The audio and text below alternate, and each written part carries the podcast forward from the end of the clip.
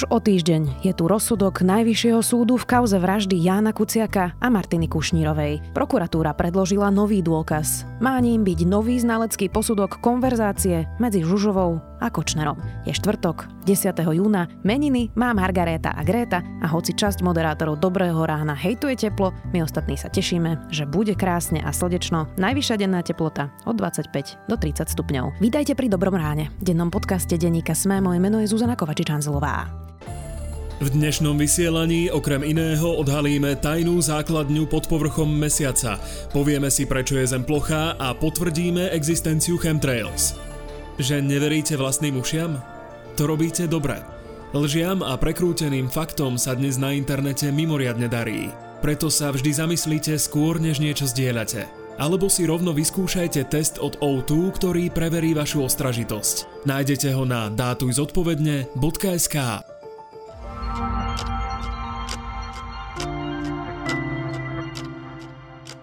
A teraz poďme na krátky prehľad správ.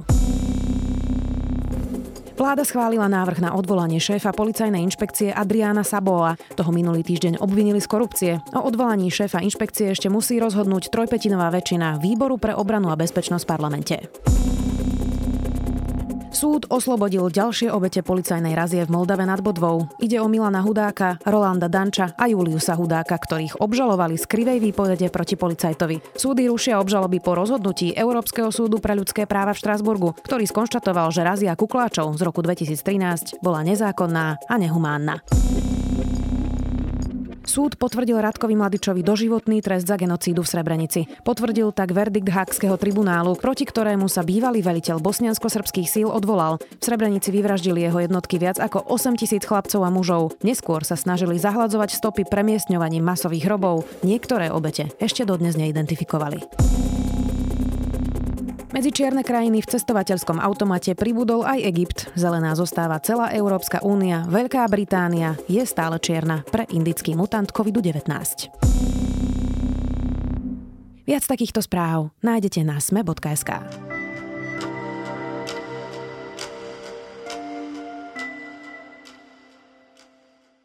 Verejnosť ani rodina Jána Kuciaka a Martiny Kušnírovej tomu celkom po rozsudku nerozumeli. Súd odmietol vnímať správy medzi Alenou Žužovou a Marianom Kočnerom v kontexte medzi riadkami. Rozhodol sa brať do úvahy len presnú formuláciu. Teda keď sa rozprávali o vypadnutí zubov, súd to považoval za konverzáciu o zuboch, hoci Žužovej ani podľa lekárskych záznamov žiadny nevypadol. Teraz prokuratúra predkladá nový znalecký posudok, ktorý má práve dovysvetľovávať konverzáciu medzi Žužovou a Kočnerom. Viac so šéfom domácej redakcie denníka SME Matúšom Burčíkom. Rozsudok špecializovaného súdu, ktorým Mariana Kočnera a Lenu Žužovu oslobodili spod obžaloby, vyvolal veľké vášne. Oni musia tam v čiernom hrobe byť a tu zase si každý robí, čo chce. Prehrali sme bitku, ale nie vojnu. Prokurátor sa ich hneď odvolal a rodiny zavraždených snúbencov sa spoliehali, že odvolací najvyšší súd vyhodnotí dôkazy inak. Senát spis, ktorý má vyše 25 tisíc strán, študoval pol roka. Termín rozhodnutia vytýčil na 15. júna. Matúš, 15. júna má byť teda rozsudok Najvyššieho súdu, to už je naozaj za rohom budúci týždeň. Máme tam nový dôkaz. Ja som to teda naznačila, ale povedzme si teda presne, čo je ten dôkaz, ktorý prokuratúra predložila. Tak tento dôkaz je posudok e, z oblasti jazykovedy a je to pomerne ojedinilá vec, že vlastne jazykovedci sa zaoberali tou komunikáciou Kočnera a Žužovej, ktorá je známa cez aplikáciu Tréma tá komunikácia bola pomerne rozsiahla a tak ako si už aj naznačila, tak časť tej komunikácie evidentne bola v inotajoch a zakrývali skutočnú podstatu toho, o čom sa rozprávali. No, teraz sa stalo to, že vlastne prokuratúra dostala posúdok, v ktorom jazykoveci rozoberajú, že aký mohol byť význam tých ich šifier a poukazujú na to, že to, čo bolo skonštatované v tom pôvodnom rozsudku, teda nemusí byť celkom pravda, že naozaj tam išlo o nejaké šifry, ktoré sa mohli týkať niekoho smrti a teraz je len otázka, že ako ten posudok ešte môže ovplyvniť celé to konanie. K tomu sa dostaneme neskôr, ale ja som to hovorila na začiatku, že ono to bolo ťažko pochopiteľné pre normálneho človeka, že v rozsudku teda hovorili, že vnímajú len explicitne, čo sa píše v tých správach, pretože veď predsa každý, každý človek na svete e, si niekedy píše v dvojzmysloch alebo v nejakých obrazoch. Bolo to najslabší článok toho rozsudku toto? Najslabší článok. No ako dalo by sa povedať, že je to veľmi dôležitý bod práve, pretože tá komunikácia existuje, je nepopierateľná a na základe tej komunikácie povedal by som to tak, že je to dôležitý kamienok do tej mozaiky o tom, že čo sa vlastne stalo a kto mal na tom aký podiel.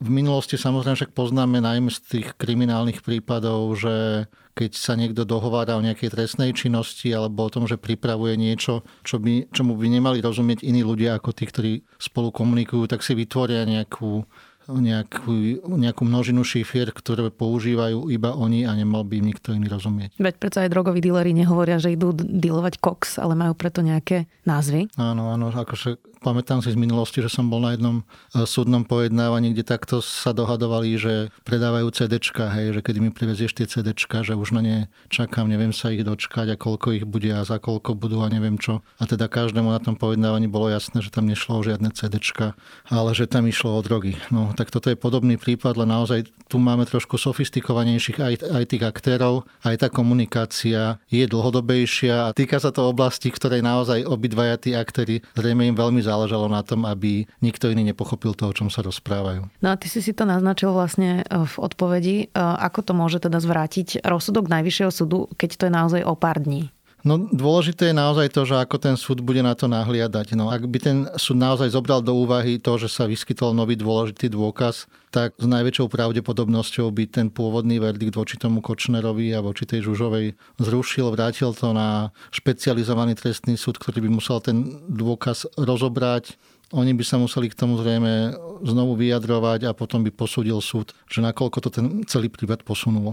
Ja som sa pýtala viacerých novinárov, ktorí chodili aj na pojednávania z rôznych redakcií, že ako si myslia, že to teda budúci týždeň dopadne a takmer všetci typujú, že to teda najvyšší súd vráti späť. Je to aj tvoj typ? No ja veľmi nerad typujem v takýchto prípadoch.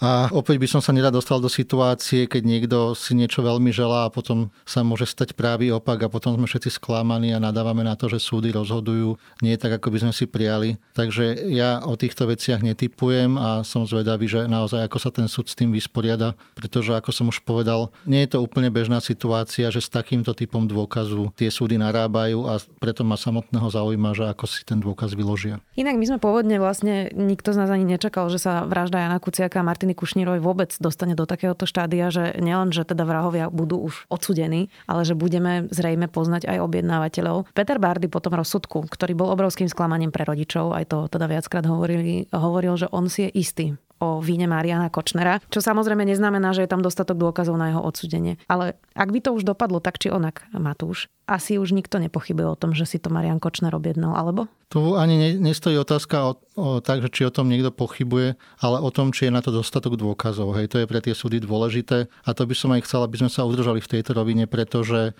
naozaj my sa môžeme rozprávať o čomkoľvek, každý môže vynášať nejaké súdy, ale v konečnom dôsledku pod tým verdiktom je podpísaný ten súdca, ktorý bude celý život už žiť s tým vedomím, že toho človeka buď poslal na doživotie na základe dôkazov, ktoré tomu nasvedčovali, alebo ho oslobodil, pretože tie dôkazy neboli dostatočné, ale bude to čisto na jeho svedomí a on s tým bude musieť sa nejak vysporiadať. Práve jednou z možností je, že najvyšší súd sa s rozsudkom špeciálu nestotožní a prípad mu vráti, aby znova rozhodol. Návrhy najvyššieho súdu napríklad na ďalšie dokazovanie budú pritom záväzné. No je tu aj možnosť, že najvyšší súd kauzu vráti a zároveň nariadi, aby o nej rozhodoval nový senát v Pezinku. Absolútne tomu rozumiem. E, skôr sa ale teraz smerujem k tomu, že verejnosť má predpokladá mienku, že to Marian Kočner urobil. A ak nenájdeme dostatok dôkazov, aby sme ho odsudili, um, tak nebudú mať pocit, že je to spravodlivý rozsudok. Áno, ale toto by nebol prvý ani posledný prípad. Takýchto prípadov sa už udialo nielen na Slovensku, ale skutočne ide o to, že ten právny princíp je taký, že v prípade pochybností súd rozhoduje v prospech toho obvineného. Takže vždy, iba keď naozaj sú tie dôkazy také, že usvedčujú toho páchateľa, iba v takom prípade ten súd môže rozhodnúť, že áno, je vinný a vy, vymeria mu nejaký trest. Poznáme napríklad prípad vraždy Daniela Tupého, kde naozaj tiež prebiehal nejaký súdny proces boli tam rôzne názory, potom tam boli rôzne pochybnosti. Ten súd tých ľudí napokon oslobodil a stále není vyjasnené o tom, že kto to v skutočnosti spáchal a čakáme, že ako to celé dopadne. Či sa niekto, kto možno dnes sedí, ešte ozve. Áno. Jedna vec je, že či je dostatok dôkazov. Druhá vec je spôsob, akým ten e, Senát špecializovaného trestného súdu rozhodol. E, vlastne po rozsudku vyplávali na prvoch informácie, že Senát je rozhádaný, že spolu nekomunikuje, že na seba podávajú nejaké disciplinárne sťažnosti. Potom teda čítali rozsudok, ktorý jednu časť písal jeden, druhú časť e, písal druhý. Bolo to naozaj také až pomerne nedôstojné pri takto vážnom e, prípade. Takže ak by sme sa aj rozprávali, Matúš, o tom, že či je dostatok, není dostatok dôkazov, tak nie je vlastne to úplne najpodstatnejšie, aby ten Senát vedel nepriestrelne obhajiť, prečo tak rozhodol a teda podotázka, Vyzerá, že to teda ten Senát nezvládol, takže mal by o tom rozhodovať znova ten istý Senát? No v tomto prípade naozaj týka sa to tých skutočne veľkých a medializovaných kaos, kedy by tie súdy si mali uvedomiť to, že tie rozsudky musia byť zdôvodnené, nepovedal by som, že na 100, ale pri najmenšom na 110%, aby všetky pochybnosti o tom, že prečo súd niečo zobral do úvahy alebo niečo nezobral do úvahy, tam boli jasne vysvetlené a potom aj ten verdikt, aby bol jasne zdôvodnený. Na Slovensku s tým nemáme akože úplne takú tú bežnú prax. V zahraničí sú sudcovia zvyknutí oveľa lepšie vysvetľovať svoje rozhodnutia. Poznáme napríklad aj prípad e, Ludmily Cervanovej, kde práve kvôli tomu, že súdy nedokázali vysvetliť to, ako rozhodli, tak e, ten prípad sa stále ťahal a stále okolo toho boli nejaké pochybnosti. V tomto prípade neviem si predstaviť nejaký dôvod, že prečo by tí sudcovia o tom nemali rozhodovať znova.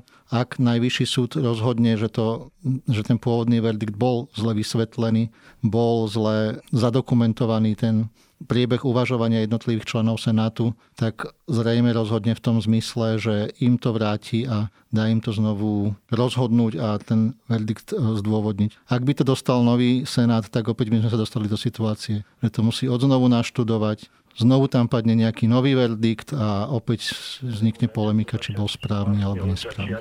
V neposlednom rade môže Senát Najvyššieho súdu, ktorému predseda Peter Paluda rozsudok potvrdiť, čo by pre Kočnera so Žužovou znamenalo definitívne oslobodenie a pre Tomáša Saboa 25 rokov za mrežami.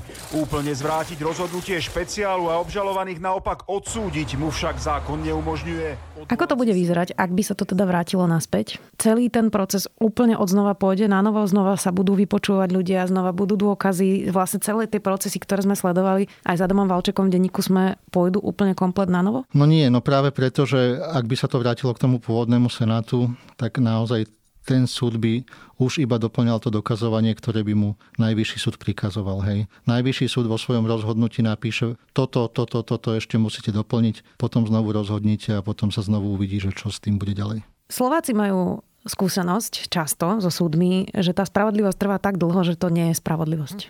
Často sa to ťaha 10, 15 rokov, alebo to vôbec nejako neskončí, to už si spomínal. Myslíš si, že v tomto prípade to bude inak a to už je jedno, ako to dopadne. Že či teda oslobodia Mariana Kočnera alebo ho neoslobodia a vrátia to naspäť, ale bude sa toto ťahať roky? Typuje, že to opäť bude traumatizovať tú spoločnosť tak dlho? Ja by som v tom rade povedal to, že osobne nemám dôvod nedôverovať tým sudcom, ktorí konajú v tej kauze. Sú to naozaj všetko špičkoví odborníci, nepoznáme nejaké postranné úmysly, ktoré by mohli mať, pokiaľ si teda odmyslíme účasť Ivety Macejkovej v Senate, ktorý rozhoduje na Najvyššom súde. Myslím si, že aj tá situácia už je trošku iná, aj tá justícia sa posunula tým správnym smerom. Súdy konajú oveľa rýchlejšie, majú lepšie možnosti na to, aby rozhodovali riadne a včas, takže tohto by som sa ja neobával. Matúš, čo by to znamenalo? A teraz nielen pre rodičov, aj pre novinárov, aj pre nás kolegov Jana Kuciaka alebo priateľov Martiny Kušnírovej, to je už jedno, ale možno vlastne aj pre celú spoločnosť. Ak by sa nám nikdy vlastne nepodarilo odhaliť, kto je objednávateľ vraždy, hoci teda viacerí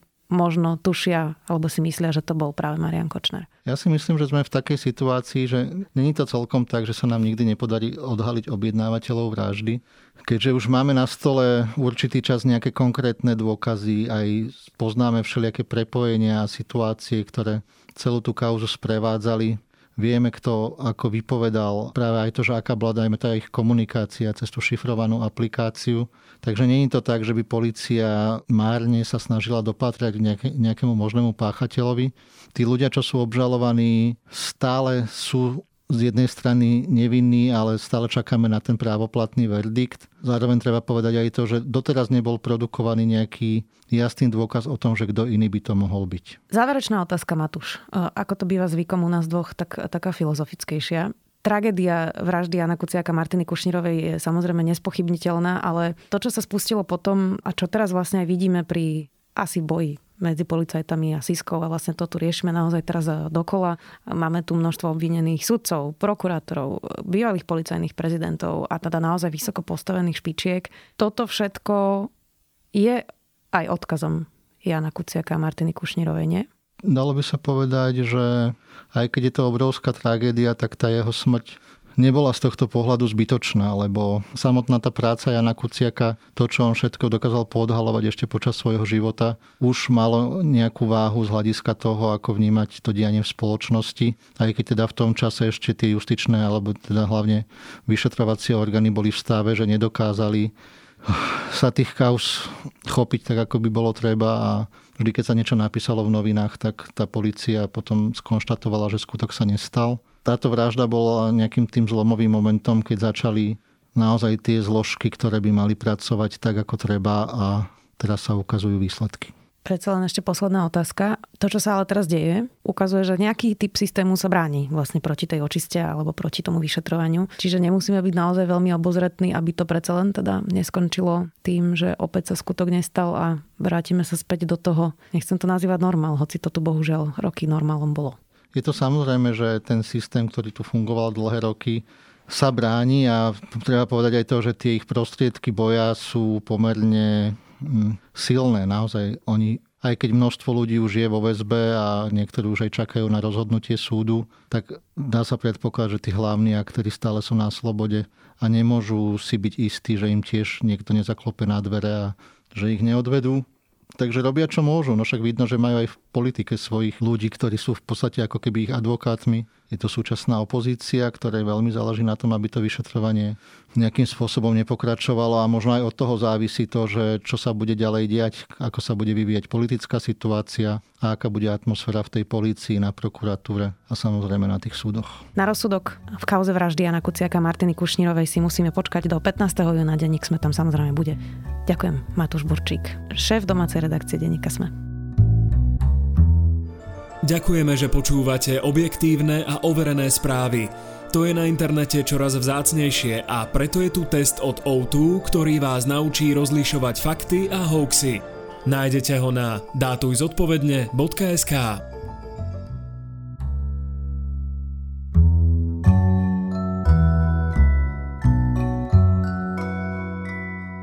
Známa moderátorka Českej televízie a bývalá modelka Linda Bartošová napísala tiež svoj komentár k téme sexuálneho obťažovania. Vo svojom silnom stĺpčeku popisuje, s čím sa v práci aj vo verejnom priestore stretla ona a príjemné čítanie to nie je. Je to naopak odpoveď všetkým, ktorí tárajú o tom, ako muž už nebude môcť žene ponovom ani podržať dvere. To je môj zaujímavý tip na záver. Nezabudnite, že dnes vychádza aj ekonomický index a ľudskosť Barbory Marekovej. Do počutia opäť zajtra.